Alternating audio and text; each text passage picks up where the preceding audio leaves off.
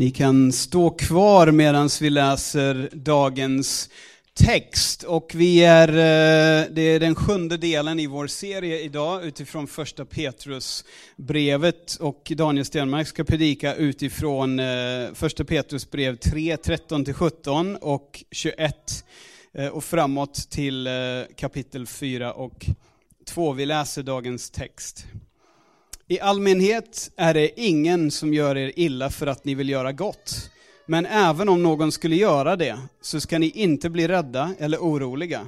Håll fast vid er tro på Kristus, er Herre, och om någon frågar er varför ni tror som ni gör, ska ni vara beredda att berätta det för honom på ett mjukt och respektfullt sätt och med övertygelse. Gör det som är rätt. Om människor sedan säger emot er och kallar er för allt möjligt, kommer de att skämmas över sig själva, eftersom de helt falskt anklagat er, när ni bara har gjort vad som är gott.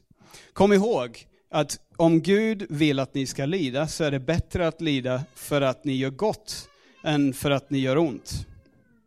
Detta är en förebild för dopet. I dopet vittnar vi om att vi har blivit räddade från döden och domen genom Kristi uppståndelse.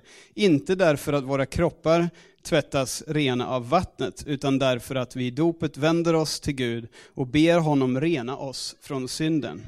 Och nu är Kristus i himlen och sitter på hedersplatsen bredvid Gud, och alla himlens änglar och makter böjer sig inför honom och lyder honom. Och de sista två verserna från kapitel 4, 1 och 2. Eftersom Kristus har gått igenom lidande och smärta måste ni vara inställda på det också. Kom ihåg att synden förlorar sin dragningskraft när er kropp lider. Ni ska inte tillbringa resten av ert liv med att jaga efter ogudaktiga njutningar, utan istället vara ivriga att göra Guds vilja. Det här är Guds ord till oss idag. Varsågod och sitt och välkommen fram Daniel. Tack Brad. Innan jag går in i dagens predikan så vill jag bara läsa tre versar här som jag står och tänker på från första Johannes brev. Jag står och tänker på dem när jag ser Viktor och Klaras uppenbara kärlek till, till Celeste. När jag tänker på de, de människor som finns runt omkring oss som, som familj, vänner, som är så lätt att älska. Var kommer det här fantastiska ifrån? Som heter kärlek och som kallas för kärlek. Det står det så här i första världens brev kapitel 4. I detta har kärleken nått sitt mål hos oss. Att vi är frimodiga på domens dag. Ty sån han är, såna är också vi i den här världen. Rädsla finns inte i kärleken, utan den fullkomliga kärleken driver ut rädslan. Rädslan hör ju samman med straff och den som är rädd är inte fullkomnad i kärleken. Vi älskar därför att han först har älskat oss. Jag vill börja med att be, himmelske far, tack för ditt, ditt ord. Herre, tack för att du är kärlek. Och du Jesus Kristus var här på jorden, dina dagar här, du uttryckte och förkroppsligade det här vi, vi vet och känner till och har börjat lära känna i alla fall, som kallas för kärlek. Gud, jag ber att vi skulle få ta till oss ditt ord idag. Utifrån ett läge där vi inser att du är kärlek. Kärlek är inte Gud, men du är full av kärlek. Du är den som definierar kärlek. Och det står också här att vi kan vara frimodiga. Vi behöver inte vara rädda för dig. Tack Gud, för att du är en god Gud. Och hjälp oss att älska de som står oss nära. Och hjälp oss att älska även våra fiender. Så som du utmanar oss i evangelium. I Jesu namn. Amen. Amen. För två år sedan och jag kollade upp idag, det var bara några dagar sedan det hände också, det passerar asteroider det passer, eller passerar, det var så här, nu är den jättenära stod det, och så var det liksom hur, hur många tusen, hundratusentals kilometer bort, men det, det tycker liksom de som sysslar med det här, de, forskarna, liksom, de tycker att det är nära. Sådär. Men för två år sedan så passerade en asteroid, asteroid eh, stor som ett jumbojet, strax utanför jordens atmosfär. Jag tror inte att det kom in, om jag förstod det rätt, så kom inte den här asteroiden in i atmosfären, men precis strax utanför. Och eh, ja, forskarna menar att hade, om den här asteroiden, även om den inte var större än ett, ett eh, jumbojet, så hade det inneburit, eller konsekvenserna hade varit totalt katastrofala. Eh, då, jag vet inte hur många som har hört eller kommer ihåg den här eh, asteroiden, det kommer väl lite nu och då sådär. Eh, men det som är faktum är att ingen av oss, vi skulle inte ha sett den här, vi kunde inte se asteroiden med våra eh, vanliga mänskliga ögon, så blotta ögat. Eh, så hade det inte varit personer med rätt instrument och rätt kunskap som hade berättat om det här, hade vi aldrig vetat att den här passerade i närheten. Ehm, för ett antal år sedan så for forskaren Bruce Davison ner i en enmansubåt. Det är lite kul att läsa de här grejerna, tycker jag. Sådär. Ehm, en så kallad Sea Rover. Han for ner, någonstans i Stilla havets djup, 500 meter ner, för att undersöka djurlivet där nere. Där nere är det tydligen helt mörkt, fullständigt becksvart. Det kommer liksom inte ner något, något ljus, solen strålar, tränger inte ner ända dit. Eh, han är där nere och, och, han filmar och han eh, ja, har väl lampor på där antar jag. Och plötsligt så dyker upp en jättestor varelse. En, eh, ja, han beskriver den bara som en delvis transparent, lite geléformad, men enorm.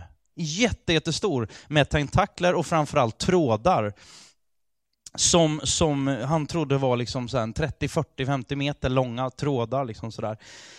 Ehm, och han sitter där helt förundrad då naturligtvis, och vart eftersom helt plötsligt så dyker det upp kompisar till den här varelsen runt omkring eh, den här ubåten då. Och plötsligt går de till attack och, och, och smashar hela ubåten och så dör Bruce. Nej, så var det faktiskt inte det var en Hollywood-variant på det hela. Utan det hela gick väldigt bra, han, han återvände till ytan och var väldigt glad sådär. Men, det här var en varelse som de aldrig tidigare hade skådat. Det var ett, ett ja de hittade den här enorma varelsen eh, som bara lever på de här djupen. Återigen, det fanns en massa saker som, som hände runt omkring honom som han vare sig förstod eller visste fanns till en början. Vad i hela friden har det här med dagens predikan att göra? Ja, det kan man ju undra, kanske. Det är ju så att det sker en massa saker och när Petrus, vi har ju, vi inne, det här är ju del sju som Brad sa, vi läser om ett liv i Kristus som Petrus uttalade och, och eh, aposteln Paulus pratar om det, ett liv i Gud. Vad, vad, är det för någonting? Det verkar vara någonting som, som i allra högsta grad finns där. Men vi kanske inte märker det så mycket, vi kanske inte har full koll på det. Och när man läser det här, det som, som du Brad läste då, inledningen, då kan man känna så här, ah, men kom igen, get real, låt oss prata om det verkliga livet som är här. Och då tänker jag så här, men okej, vi kallar det det här, vi kallar det här fysiska, liksom, det, här är, det här är det verkliga livet. så.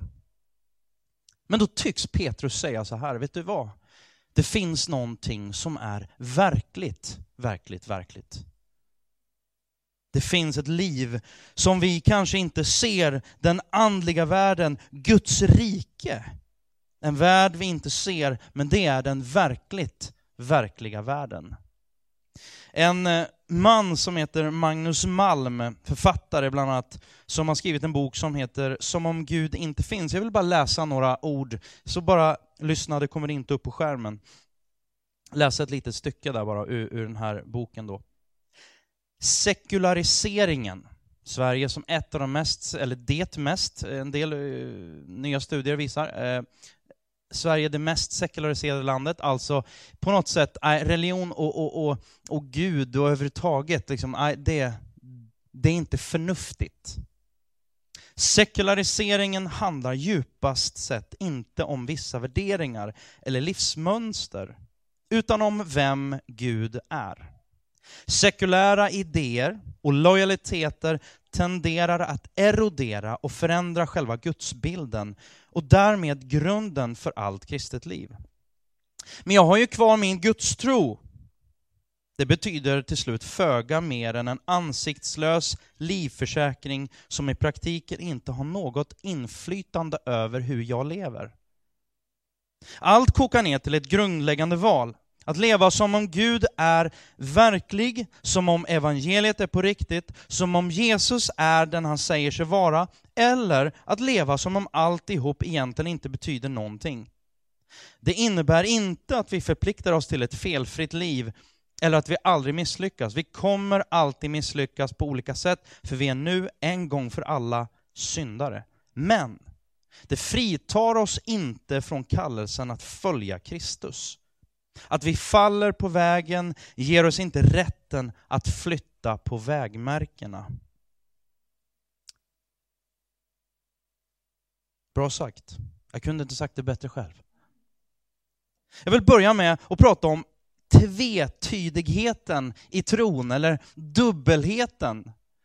Eh, paradoxen i tron. Är ni med? Det blir lite så här, nu kör vi lite filosofiskt och, och sådär. Men de här verserna då, vers 13 till 17, vi kan ta tid och läsa dem. I allmänhet är det ingen som ger er illa för att ni vill göra gott.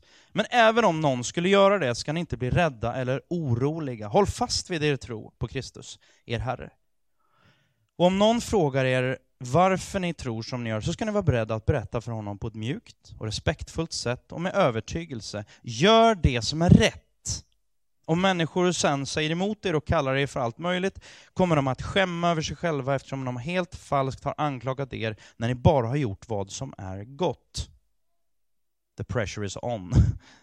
Kom ihåg att om Gud vill att ni ska lida, så är det bättre att lida för att ni gör gott än för att ni gör ont. Att göra gott i livet, det tänker jag, det vill de flesta. Det är ju väldigt få människor som vaknar upp på morgonen så här bara, idag ska jag göra ont. Idag ska jag vara ondskefull. Det är vissa av de här Pixar eller Disney-filmerna som, som vad han heter, Ma Ma Megamind heter han, det såg jag på tvn häromdagen. Barnen satt och kollade, han är bara en stor hjärna egentligen med lite sprattlande ben, så han är väldigt smart. Och hans stora grej är bara, jag ska vara ondskefull, vad kan jag hitta? Fast han är egentligen innerst inne bara, han vill bara bekräftelse, så att han faller ändå. Det blir väl en god sensmoral som det brukar vara sådär, men det är ju väldigt få som bara, så här, idag ska jag vara hemsk. Idag ska jag vara ondskefull. Eh, så jag tänker att ja, men vi alla på något sätt vill göra gott. Bibelns, en annan översättning än just eh, levande, levande Bibeln som, som vi läste, är folkbibeln säger så här, ni som ivrar för att göra gott. Ivrar vi? Är vi ivriga? Det är som du, ivrar vi för att göra gott? Vill vi göra gott? Och jag tänker att ja, det vill vi ju. Men för ofta tänker jag, det här är ju lite störande för att det verkar som att han konfronterar oss här. I vårt samhälle idag så pratar vi och tänker i linje med investering. Precis allt vi gör är i linje med investering. Här på jorden är problemet, tänker jag. Och det är det han lyfter fram också, Petrus. Jag investerar i mitt liv, eller mitt liv investerar jag i olika saker. Jag investerar min tid, mina pengar i det som ger avkastning, som ger mig någonting. Ger det inget så är det inget jag investerar i, för det är ju en dålig investering. Det säger sig självt. Grejen är att Guds rike pratar inte om investering utan om förbehållslöst osjälviskt givande. Vi vill alla göra gott. Vi vill alla vara kända för att göra gott. Och det, det kanske är en del av de saker som avslöjar oss lite grann. För vad är motivet till att vi gör gott? Hur många av oss är villiga att göra gott när vi inte får någon lön för mödan? Hur många av oss är villiga att bara så här osjälviskt, o, vi håller ingenting, vi förebrår ingen, vi håller ingenting emot, vi räknar inte. Är det någon som har sett Solsidan, när de ligger där i sängen, vad de heter, Alex och, och eh, Mia? Och de har poängsystem liksom. Vem har gått ut med blöjorna flest gånger och vem har gått ut... Alltså, vi kan ju hamna där i de mest kärleksfyllda relationer som finns. Ett poängsystem. De där poängsystemen driver oss, kanske i allt för stor utsträckning. Våra relationer, nära och, och fjärran relationer. Jag är vän med den och den så länge jag får ut någonting av det här. När jag inte längre får ut det jag vill, märk, märk ord där då, det jag vill, det jag förväntar mig, I'm out. Långsiktiga relationer, långsiktiga förhållanden, kanske inte det som, som ja, pratas mest om, utan det pratas väldigt mycket om så länge du är glad, så länge du är nöjd.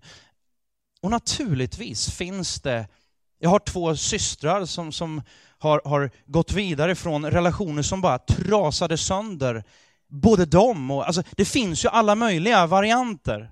Men bara generellt, vi lever väldigt mycket för jag, mig och mitt. Kan vi enas om det? Tack.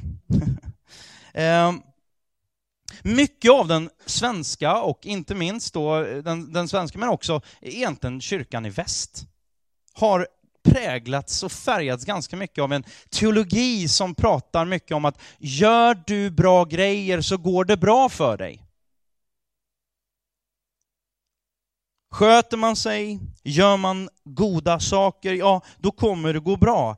Och så använder man halvsanningar så som att Gud vill att vi alla ska lyckas i det vi gör. Problemet är att man inte, varför jag säger halvsanningar, är för att om man, om man pratar utifrån ett jordiskt perspektiv endast, då är det inte en sanning utan en lögn. För vi får ju jätteproblem när vi då har, har tycker att ja, men vi har gjort bra saker och så möter vi livet. Och så möter vi sjukdomar. Det där förtjänade ju inte jag.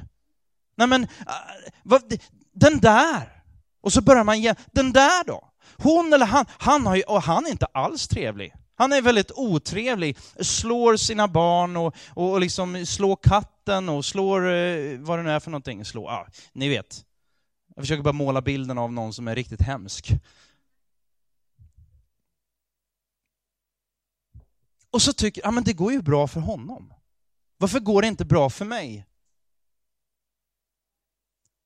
Hur förklarar man då, om det skulle vara så att om vi går Guds väg, om vi, om vi följer Gud, om vi är, vi lever för Gud, och det, det går inte liksom, mm, vi, vi, kan ändå enas om att Jesus han gick ju förmodligen ganska mycket på Guds väg, eller hur? Så. Och hur gick det för honom? Rent mänskligt så gick det ju inte särskilt bra. Han blev korsfäst. Han blev dödad för att han var en god man. Vi tror att han var mer än en god man. Vi tror att han var Guds son. Eller aposteln Paulus som, som blev av med huvudet, halshögs. Eller Petrus som har skrivit det här brevet. Det, kyrkohistorien säger att han, han han skulle korsfästas han också, men han, han kände bara, jag är inte värdig att korsfästas på samma sätt som min Herre. Korsfäst mig upp och ner tack. Och så gjorde de det. Eller en sån som Josef i Gamla Testamentet. Ni kanske har sett Steven Spielbergs Dreamworks, deras eh, animerade version om, om Josef och han, han eh, blir såld som slav av sina bröder. Och så hamnar han i Etiopien och han, han är slav där först och sen så gör han gott. Ni kan läsa storyn själva i, i första Mosebok. Det står att han gjorde gott, han gjorde rätt, han valde, han var, han var dygdig. Och så gick det inte bättre än att han hamnade i fängelse på grund av att han gjorde rätt. Och så står det så här, irriterande, fyra gånger i bara kapitel 39 där i första Mosebok. Och Herren var med Josef i fängelset. Och så står det, och Herren var med Josef som slav. Så bara, men vad är fel med den här bilden? Han är ju god, han är ju otroligt, vilken höghet han har. Vilken, han är så överlåten. Och ändå går det så dåligt, rent mänskligt. Jag tänker att när vi läser de här orden eh, Kom ihåg att om Gud vill att ni ska lida så är det bättre att lida för att ni gör gott än att ni gör ont. Alltså, Gud vill att vi ska lida. Hur kan det vara så? Är inte Gud en god Gud? Jag läste de här verserna i början från första Johannes brev. Gud är kärlek. Allting som heter kärlek börjar med Gud. Han är god, han är ljus, inget mörker finns i honom. Det här går ju inte ihop, tänker jag. Tvetydighet, paradox. Gud kommer beskydda dem som gör gott. Andra bibelord säger, han kommer inte låta ett hårstrå falla från ditt huvud. Ut, eller rättare sagt, han, inget hårstrå faller från ditt huvud utan att han vet om det. Och så tänker man, ja men där finns ju en, en, en en far som verkligen är god. Och det är han. Problemet är att jag har väldigt mycket hår, och det är säkert mycket hår som har trillat, och många hårstrån som har trillat från mitt huvud. Kanske vad jag tycker är onödan. Och det enda Gud säger, han säger inte bara du ska inte förlora något hår. En del är väldigt glada över att de inte förlorar hår, en del förlorar mer hår än vad man vill. Men grejen är den att du kommer inte förlora något utan att han vet om det. Han är med i fängelset, han är med i slaveriet. Dubbelhet. Jag tänker så här att de flesta av oss ber om att Gud ska ändra våra omständigheter, medan han är mer intresserad av att ändra på våra hjärtan och på oss, mitt i våra omständigheter. Det är ju en, alltså en stor skillnad. Ska man då bara vara glad och liksom skutta omkring så här mitt i utmaningar? Nej, kanske inte. Men det står också att Gud ser våra tårar. Gud ser vårt lidande. För jag tror så här, om vi förväntar oss och vi springer omkring och vi bara, men jag, nu gör jag bra saker och nu, nu ska jag be så att Gud gör det här för mig. Till slut hamnar vi i ett läge där vi sätter ultimatum på Gud om jag gör det här så ska du göra det här. Om du inte gör det så kan du glömma att jag gör det här. Och så är vi nere i den här, vi är där vid Alex och Mia helt plötsligt. Vi börjar räkna poäng. Det är bara det att du och Gud har helt olika skalor. Han har redan, han har redan gett dig så mycket poäng. Alltså han, han leder över dig så fruktansvärt mycket. Redan från början. Och då tror jag att om vi lever på så, då kommer vi snart lida skeppsbrott i tron. Jag tror att en av de tro, stora tragedierna i kristendomen idag, det är att vi missar. Vi missar att ta tillvara på just den här tvetydigheten. Varför gör vi det? Jag tror att en av de stora anledningarna är att vi vill ha full kontroll. Vi vill bestämma. Vi vill ha koll på Gud. Vi vill ha, faktum är att ska man dra det ännu längre och dra det till sin fullhet och verkligen tala sanning så tänker jag att ja, det är nog så att vi vill at the end of the day vara Gud. Jag tror att i slutet av någon så gör jag ett bättre jobb än Gud själv. Och då går det ju inte att inte tänka, för mig i alla fall, på Bruce. Bruce Almighty. Jim Carrey när han försöker att vara Gud, och det går sådär måste han ju ändå erkänna efter ett tag. Sådär. Och så kommer ju naturligtvis Gud själv som inte är någon annan än Morgan Freeman. Såklart. Eh, Vi kan försöka att göra det kristna livet entydigt utan att det får bli tvetydigt. Bara enkelspårigt och vi plockar bort all paradox och därmed också tänker att om vi plockar bort det som är svårt. Problemet är att vi då, vi ger inte Gud tillfälle att vara den han är. Vi plockar bort möjligheten och vi eh, tänker att vi räknar bort den mirakulösa dimensionen där Gud kan ge konkreta och direkta bönesvar. Eller så låter vi kristenlivet bli något enbart eh, mirakulöst, där vi inte räknar med svaghet, tvivel och ofullkomlighet.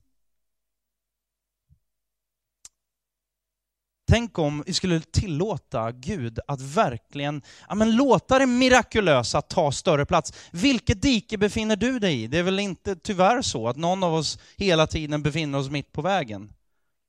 Kanske är jag i diket där bara, nej men Gud, ja, jag tvivlar så mycket så att jag, jag, jag, jag marginaliserar, han, han, bort liksom, jag orkar inte tänka. Och så blir allting bara det, vad ska vi säga, naturliga. Och så glömmer vi det här andra, eller det verkliga livet, men vi glömmer bort det verkligt verkliga livet som vi inte ser, men vi vet nog någonstans djupt där inne att det finns där. Jag tänker att livet kan få vara fullt av spänningar.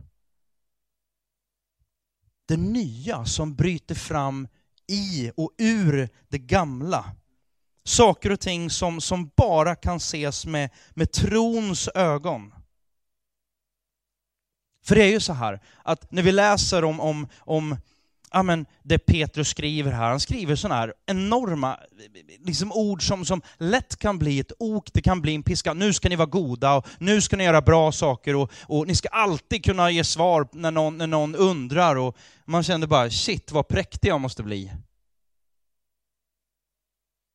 Det är nog inte präktigheten överhuvudtaget som han vill lyfta fram, utan det han vill lyfta fram är ju att det är någonting nytt som har kommit. Det här med Gud, livet med Gud, gäst och främling. Det vi pratar om är egentligen, det är två saker, två liv som möts. Paradoxalt, liksom nu men ännu inte. Jag är fullt ut svensk. För jag är född här, jag har ett svenskt pass, någon annan är från Syrien, någon annan är från Etiopien, någon annan är från USA. Och vi är från olika länder, men at the end of the day så är jag inte bara svensk, utan Bibeln säger att jag har ett annat medborgarskap. Jag har ett annat, jag har en annan tillhörighet. Det verkliga och det verkligt verkliga. Jag dras däremellan. Livet är fullt av spänningar. Och spänningar och spänning kanske inte alltid riktigt är samma sak. Det vore roligt med mer spänning, men inte alltid roligt med spänningar. Det nya som bryter fram i och ur det gamla kan kort, kort prata om, om dopet. Ett avstamp för tvetydigheten.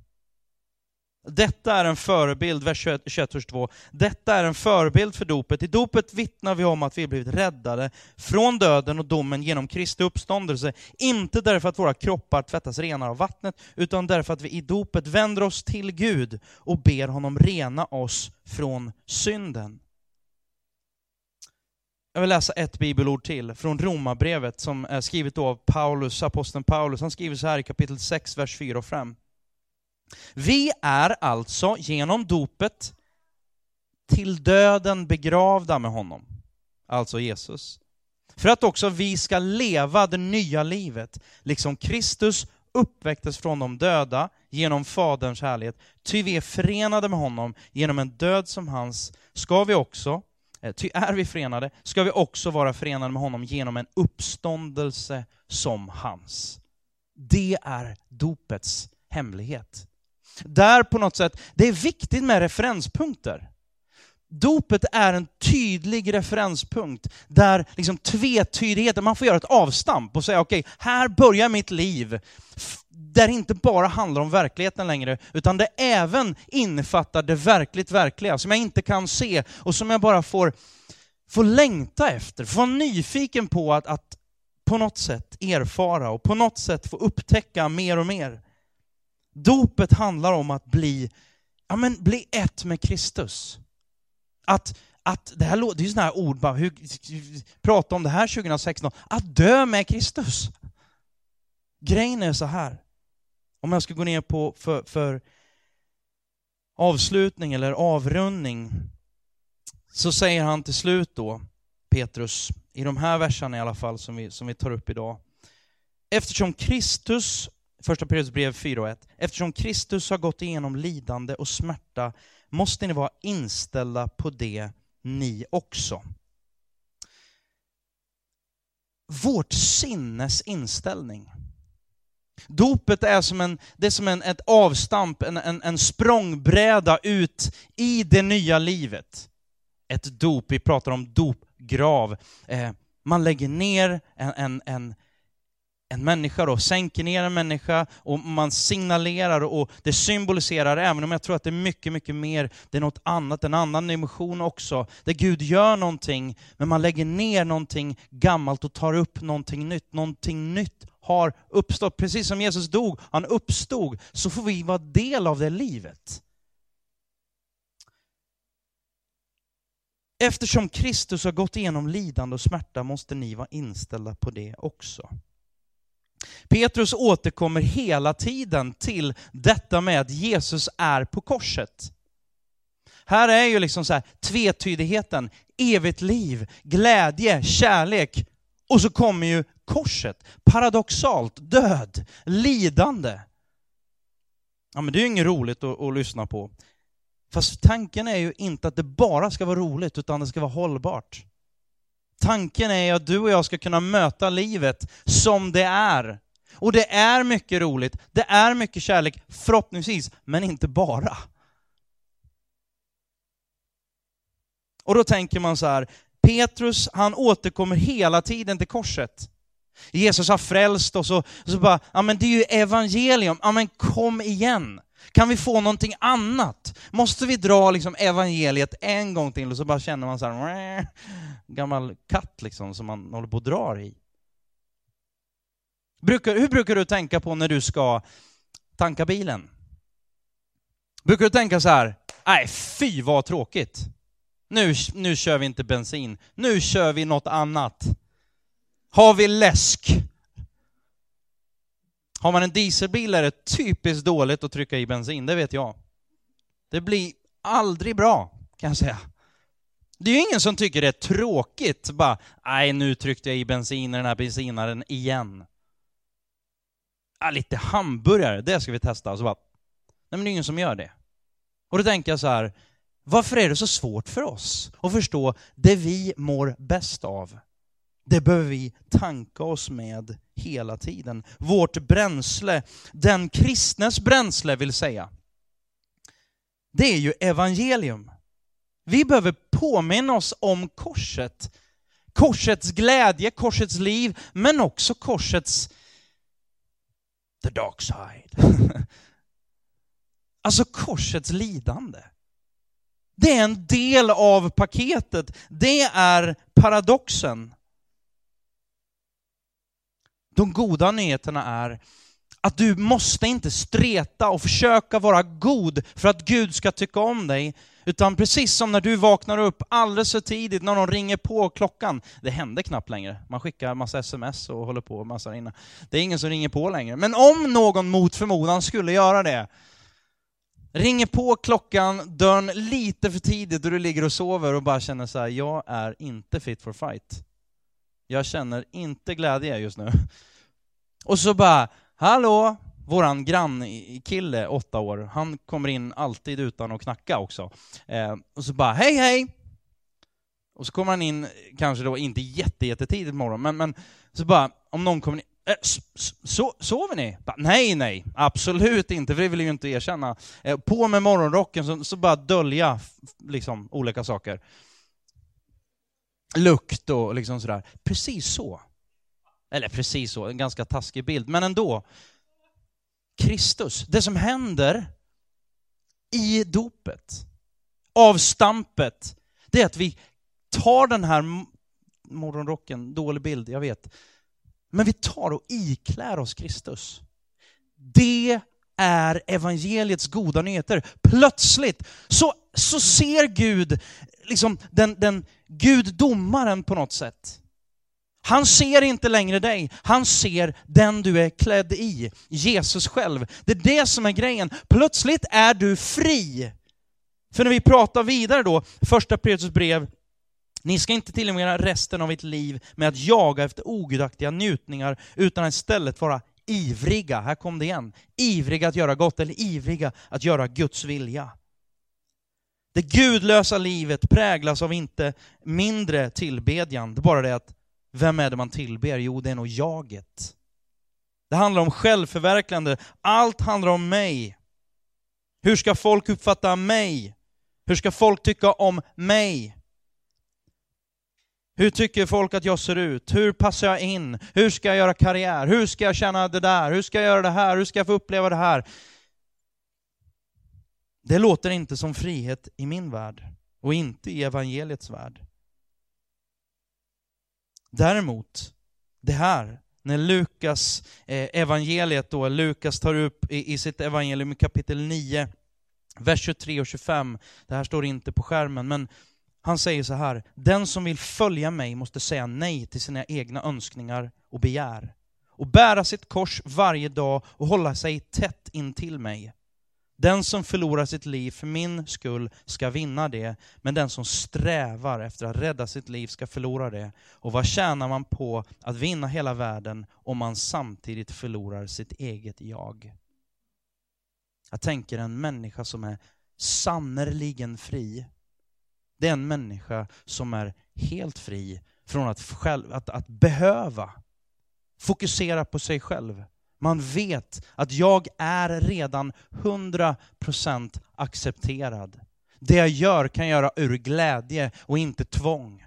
Jag kan göra det ur, ur kärlek och ge utan att förvänta mig en massa saker tillbaka. Jag tänker att en människa som lever med den tvetydigheten och orkar med det, det är en människa som, en människa som egentligen aldrig kan förlora.